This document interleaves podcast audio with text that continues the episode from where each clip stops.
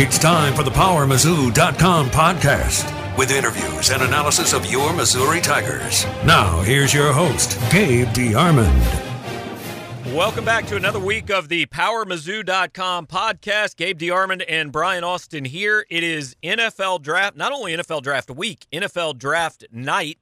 And so we are going to talk N F L Draft with Eric Edholm of Yahoo Sports, who is in Philly, and I'm pretty sure only took the time to talk to us on draft day because of the number of Mizzou basketball recruiting D Ms I have answered in the last few weeks. This is uh, this is the, the tax that I had to pay for me being like, all right, tell me what's going on. What is happening here? So uh, I appreciate I was able to, uh, to to get even with you here. Absolutely. Appreciate you taking the time. So um, the first question that – and we'll get to some of the, the top of the first round stuff and all that, but the first question that all Missouri fans want to know, where's Charles Harris going to go? And I've seen you have him as a guy that's really risen in the last few weeks. Yeah, I mean, and you guys, you know, I'd love to hear your take on, on sort of what's happened because, you know, Gabe, you and I were talking early in the season and kind of wondering what's going on. You know, he wasn't playing uh, up to the level that was expected. Obviously, some some headbutting maybe with the coaching staff as well, and uh, some scheme questions about if he was being used effectively. A couple of flash moments, maybe it was the Georgia game and, and a few others, but you know, the L S U game didn't look great, a few other spots where you thought, wow, you know, this is not the, the Harris we expected. Strong finish, not a great combine, I think a better pro day. So kind of this roller coaster of sorts. And yet, as you pointed out, I think his name is as, kind of as hot as anybody right now that, that maybe I didn't fully expect at this point. So it's going to be fascinating. I think he will not make it past the Ravens pick at sixteen. That's my wow. gut feeling. And the absolute floor, I mean, God forbid that the Colts and Ravens at fifteen and sixteen pass on him. I think the, the real floor for him would be Dallas at twenty-eight. I just I don't think there's any way he's getting out of the first round tonight. Yeah, Dallas is, is the place I've seen most. So you, you mentioned Baltimore. Um, the name that immediately comes to mind in that scheme is Terrell Suggs. Is that a fair yeah. comparison? Yeah, I think it's it's a great thing to compare. Obviously, Ozzie Newsome has been there forever. He was the one who picked Suggs with the tenth pick uh, back in, God, whatever year that was. And you guys remember, I mean, Suggs was at one point considered a possible number one overall pick. And he runs like a four nine out at Arizona State, and everybody goes, oh, we're off that guy. I mean, there's some similarities, right, with Harris in terms of you see it. You see the guy getting after quarterbacks, just like Suggs did in college. But the athletic testing kind of made people go back to the tape a little bit. So there was that, that question of, um, you know, would it translate in the N F L for Suggs? Clearly it has. He's been a, a terrific player for more than a decade. You know, with Harris, I think it I think that's exactly what scouts did. They were happy that he did test a little better at the pro day. That, you know, that put him more in the average to above average athlete category. Uh, and then you saw those flashes where you thought, you know, he's still learning the game and he could get a lot better. So there is a feeling that, that this is an ascending player, I think. Eric, where did you kind of see maybe Harris projecting long-term over an N F L career? Is he an all-pro type player, and regular N F L starter, situational pass rusher? What, what do you kind of project for him?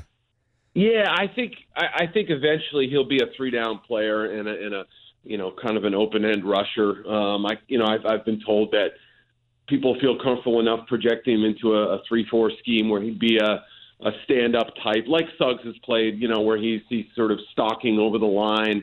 You know, you can kind of bounce him from gap to gap, but, but traditionally going to be a, a stand-up rusher or as a four three guy with his hand in the dirt. You know, you think about, let's just say, the Cowboys system, Rod Marinelli, you know, four-man front, Tampa two defense. You know, they, they love those Simeon Rice-like rushers, and I think Harris has some of those type of qualities, not as electric. But, um, yeah, I mean, I think he projects to being an above-average uh, to very good uh, pass rusher in this league. And, and there are still those questions about consistency and development. But, um, you know, I mean, everything seems to be kind of pointing the right way. Can he, can he add a little bulk and maintain it? That's, I guess, one concern that some people have. You know, his – his flexibility and his shuttle drill suggested that, that maybe he's not as athletic as some people think he is, though. So there, you know, there, there's he's not a perfect player by any means, and there's still some doubt, I guess. The protest that happened two seasons ago, Harris was involved in that. on campus. Is is that something that N F L teams are, are probably talking with him about, wanting to know about it, concerned about it all? I think it was mainly, you know, it seems like that was about nine years ago. It's funny, you know, and, and I and I don't think it has come up a lot. I'm sure people have asked them about it, you know, asked him what his role was on campus, in the locker room, as a leader, trying to hold the team together, that sort of thing. Those are, you know, what's amazing when you when you talk to N F L scouts is they know everything that these guys have been involved with back to high school, you know, and, and they'll know everything about Charles Harris, the basketball player, and, and, you know, they'll know about what he was like in the locker room. And, you know, and some questions about that. Was he a leader? Was he a, uh, a me-first guy? Was he a team guy? Those questions are coming up. And, um, you know, I think people are relatively comfortable with those things in the N F L. I don't think the, uh, the you know, the, the stuff that happened on campus is going to affect his draft stock, but it's part of that deep background that, that scouts do. And, you know, it's part of the information gathering process, and, and they have so many opportunities to ask these guys throughout the process, and they'll put it all in a file, and, and ultimately it's, you know, it's going to be down the list as far as major concerns or, or, or issues for any team that might draft them. Yeah, the only question I have about Charles Harris, and maybe it's fair, maybe it's not, but um, you mentioned it earlier, hey, last season, hey, make no mistake, um, he was publicly questioning the scheme. Um, the rest of the defensive linemen followed suit. He's not going to get to choose what scheme he pick he plays in the N F L. I'm sure that's something that's been asked about. But Charles Harris, the football player, is a good football player. He's going to be a first-round draft pick. So I'm going to leave the, the rest of this open-ended for you. Do we hear at any point in the next six rounds any other Missouri guys called? That's a good question. Um, you know, I guess there's been a tiny bit of buzz around Josh Augusta in terms of him losing weight and, you know, maybe people kind of revisiting some of the little flashes he had in college and thinking, boy, if, if we got him in a good health program and, and you know, assumed he was a, a, a red shirt almost, would somebody maybe take a seventh-round flyer on him? Yeah, I could see it. You know, teams like the New England Patriots and Kansas City Chiefs and a few other teams that really favor, you know, that, that size, foot quickness combination that you just can't teach. Yeah, that could I could see them doing it. They're deep teams. They could take risks in that part of the draft and not worry about, you know, other teams poaching those players, kind of stash them on the practice squad. So maybe. Arian Penton, uh, you guys know, he's, he's, he's played some good football.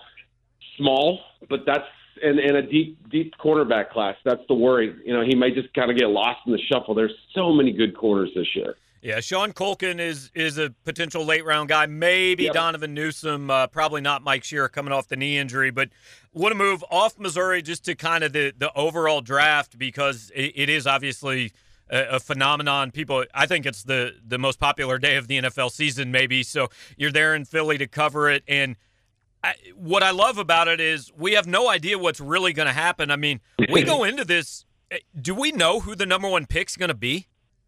Uh, well, let's say this. I, I'm less sure of what I thought forty-eight hours ago. I, I you know, I came into Monday, Tuesday with a, you know, a few conversations feeling like, okay, it's going to be Garrett. Yes, maybe there was some discussion. You know, the Browns had indicated that they had this pick locked in for two weeks.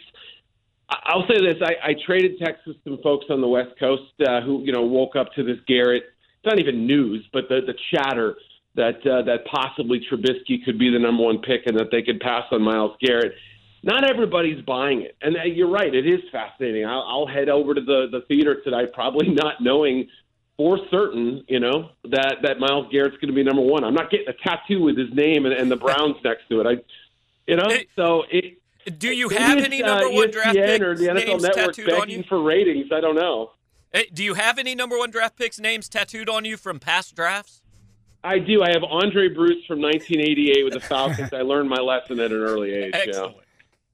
Yeah. Uh, just looking at this class as a whole, I mean, how would you rate it? Is this, um, comparing it to other years, a pretty deep class? Uh, N F L scouts and general managers, they, they like what they're seeing out of this year's crop? Yes and no. Yeah, on the one hand, I think certain positions are just loaded. Now, you start with the quarterbacks always because that's what we do, and that's the most important position on the field. And and you have this top four, I think, or, or maybe top two, I don't know. But uh, Trubisky, one-year starter. Boy, I don't know. Yeah.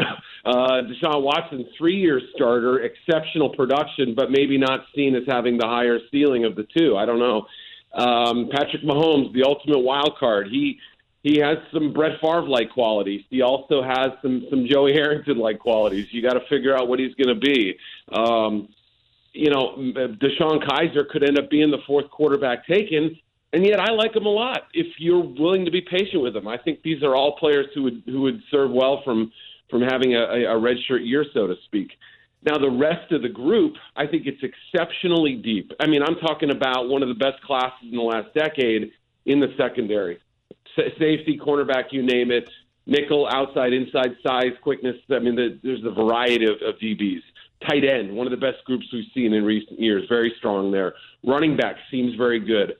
A lot of twos and threes at receiver, good, not great. Um Offensive line, less great. Defensive tackle, less great. Edge rusher, good. I think it's a good class, not a not a generational class. So it depends on the position. I think overall it's going to be a nice draft that, that gives depth into day four. I don't think this is going to be one of the great all-time drafts. It'll be a good one. All right. Now, you you brought up the quarterbacks. So I, I want you to tell me, Is this smoke? Is are these smoke screens that people don't like Deshaun Watson that much? Are they trying to poke holes in a kid? I watched the kid. He played in two national title games against the best defense I've maybe ever seen in college. They were his yeah. best games. I am on my knees the rest of the day praying twenty-six teams pass on this guy and Andy Reid doesn't. What am I missing that this kid isn't the best quarterback in this class? It, a lot of it is nitpicky, right? I mean, they say, oh, his arm velocity isn't that great. Well, he got the ball there for the most right. part. You know, I mean, Alabama's secondary pass- was good, right? Yeah. Oh, I think so. Yeah, they, you see, you know, three first-round picks in yeah. there or whatever. But, um, yeah, I you know, he is kind of a touch passer. The guy that I've consistently compared him to, and I, you guys may cringe slightly, but is Alex Smith. Damn it, I knew and, you were going to say that. I know it. I know. I didn't want to make anyone angry today. It is draft day. Let's I, be happy. I but. do want to give you credit, though, for the first ever black quarterback compared to a white quarterback. That's you know and, that's solid. And that's the only reason I did it. No, no. when when you get the opportunity to do it, you've got to strike when you when the iron is hot. No, but I. I, he he is a, a cerebral, smart, heady quarterback with great touch, great feel for the passing game. You know, Alex has his limitations. He's also probably better than, than a lot of quarterbacks in this league. That's, I think, what teams fear is like, hey, you know, he may never be truly special. He's never going to be Aaron Rodgers, and I and I feel pretty good about saying that. I don't think he'll ever be that great. I think he'll be very good, though, and, and I, I had him pretty high in my rankings. I put him and Trubisky back-to-back, knowing that Trubisky's ceiling may be higher, but but Watson's floor is definitely higher. I to me, I just like you said, the experience, the quick trigger. You know, he he handles himself under stress exceptionally well. Watch the fourth quarter of the Louisville game, the Alabama game, the F S U game. Yeah, the Pitt game was bad. A few others along the way. He had seventeen picks. You know what he kind of reminds me of in a way? Matt Ryan. He carried his team. Matt Ryan carried his team in college. Deshaun Watson had a lot of talent, but he was the guy who made it all work. Well, I, I know you're focused on this draft coming up, but do you know much about the players out in Missouri's going forward, like Drew Locke, Jamon Moore, any of those guys? Anybody like that? Maybe looking the draft down the road?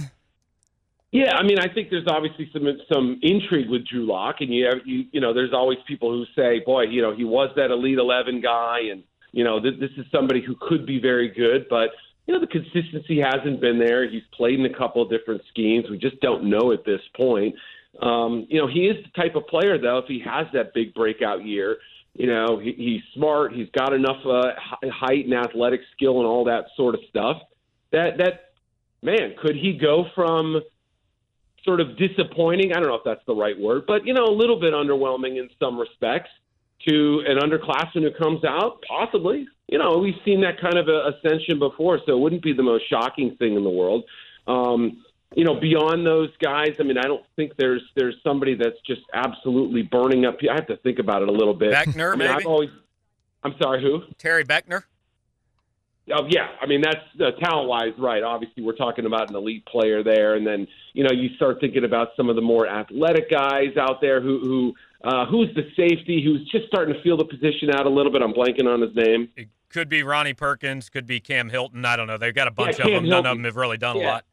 I had a right. I had an N F L scout say, boy, I don't know what this Cam Hilton kid is, but he's something. You know what I mean? And he watched him and said, you see the burst. You know, you see he's still trying to feel things out. So you know, this year will tell a lot. I don't think we have any idea right now. But Beckner, right, if he's healthy, if he comes out and plays, he could have that, you know, that Sheldon Richardson-like ascension or whatever. So I think those are the two big names right there.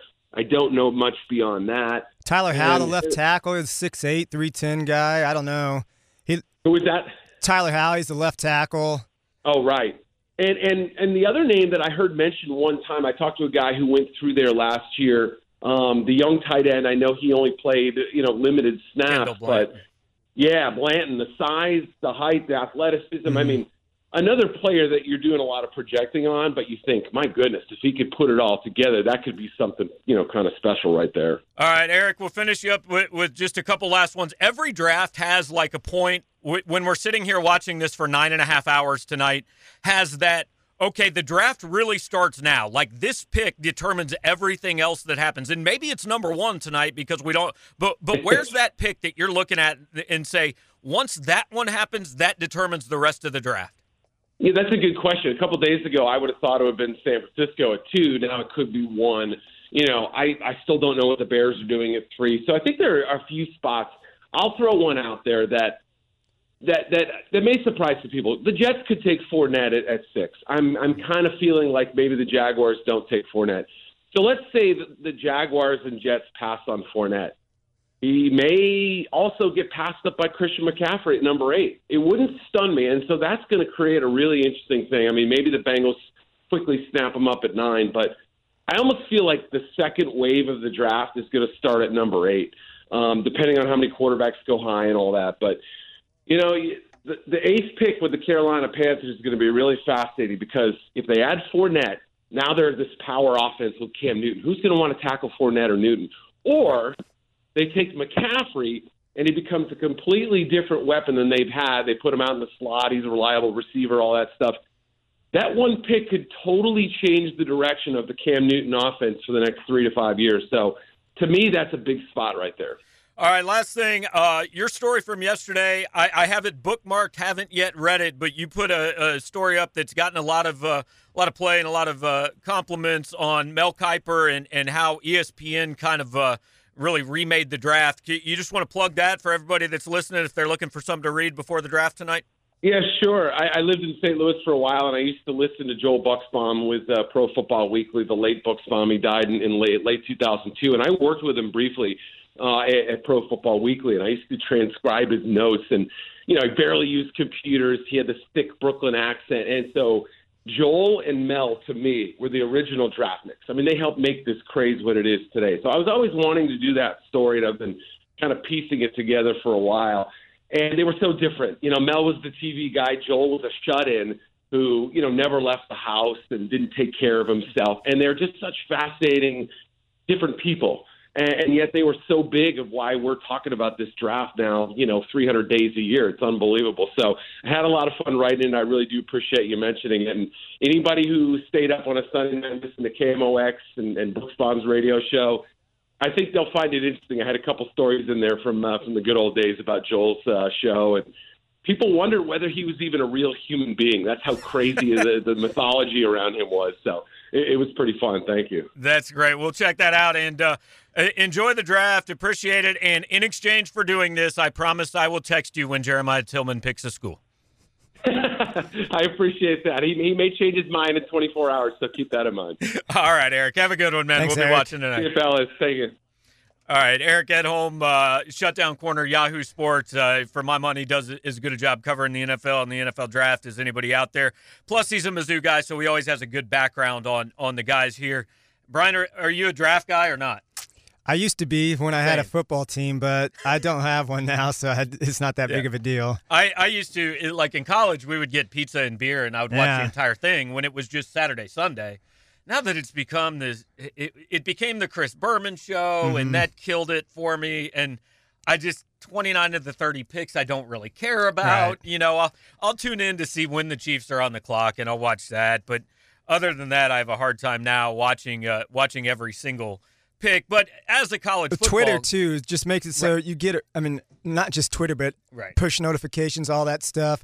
I mean, you get it right on your phone. It kind of, you all, don't have to watch. Right, yeah, you just don't need to watch it anymore, even if you're interested in it. And you yeah. can click in there and get all the information on the kid you want, unless you just really value the opinion of uh, those guys sitting right. around the table. Right, which as of today, who knows who those guys even are. Um, you know, I could do six podcasts on all that. But um, it, the whole – I find it fascinating because these are guys we've watched a, a lot, uh, you mm-hmm. know, the – To, to see where they're going to end up, what they're – like, I'm fascinated to find out what Deshaun Watson is in the N F L.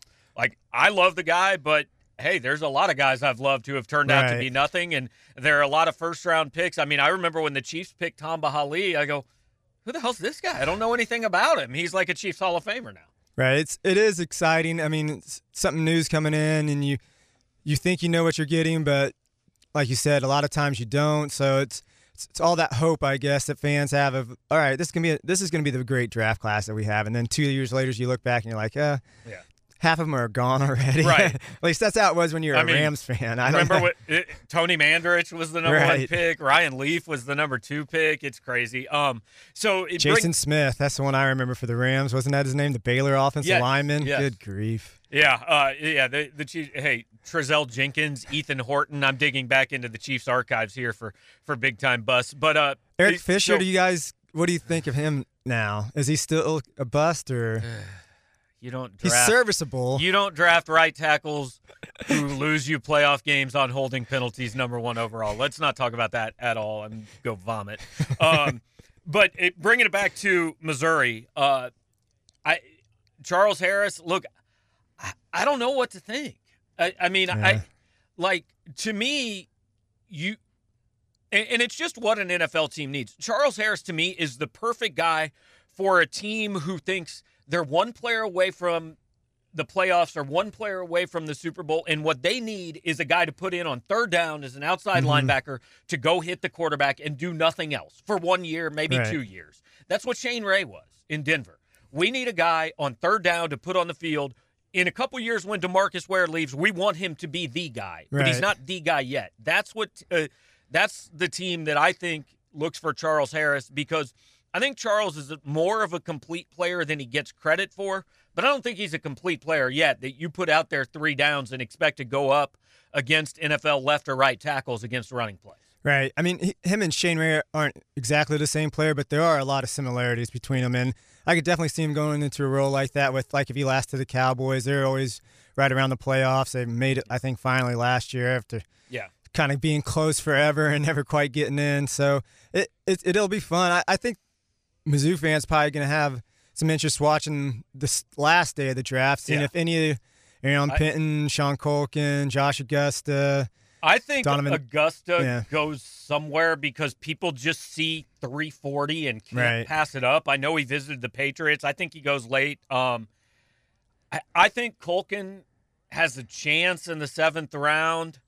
The other guys, I th- I mean, maybe somebody falls in love with Donovan Newsome's right. measurables, but I think maybe you're looking more undrafted free agents mm-hmm. with those guys, which sometimes is better than being a right, because then you pick. Can pick out your team and right. where you know you fit in a little bit better, um, and you get a chance. So a lot of those guys stick around nowadays, it seems like. Every year at, after camp, there's two mm-hmm. or three undrafted free agents that make it through, and that's uh, it'll be it'll be probably, what, three or four at least that go that route, I would think. Minimum, yeah. Yeah. yeah. And I think – this is pretty telling, though, as to why Missouri's been where it is the last couple of years.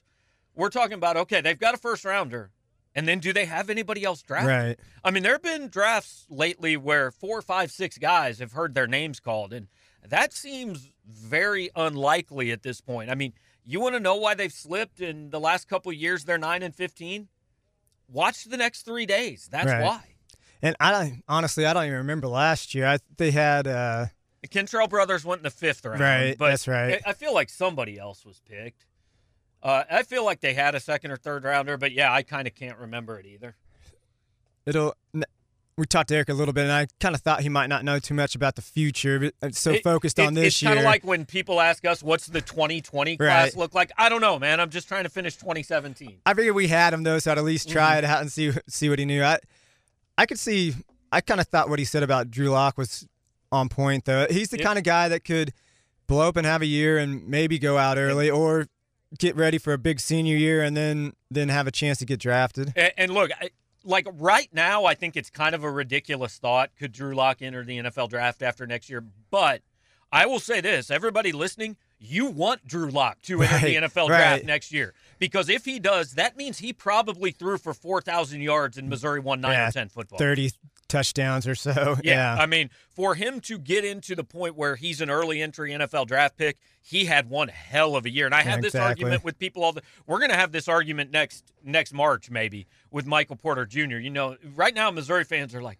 oh, God, if we could get him for two years. No, you don't want him for two years. You want him to be so good this year right. that there is zero doubt he's the number one N B A draft pick and he's going pro. Like, you want guys to leave early. That means they were good. Kind of like you want your coach to have other offers because that means somebody wants him and he's done a good job.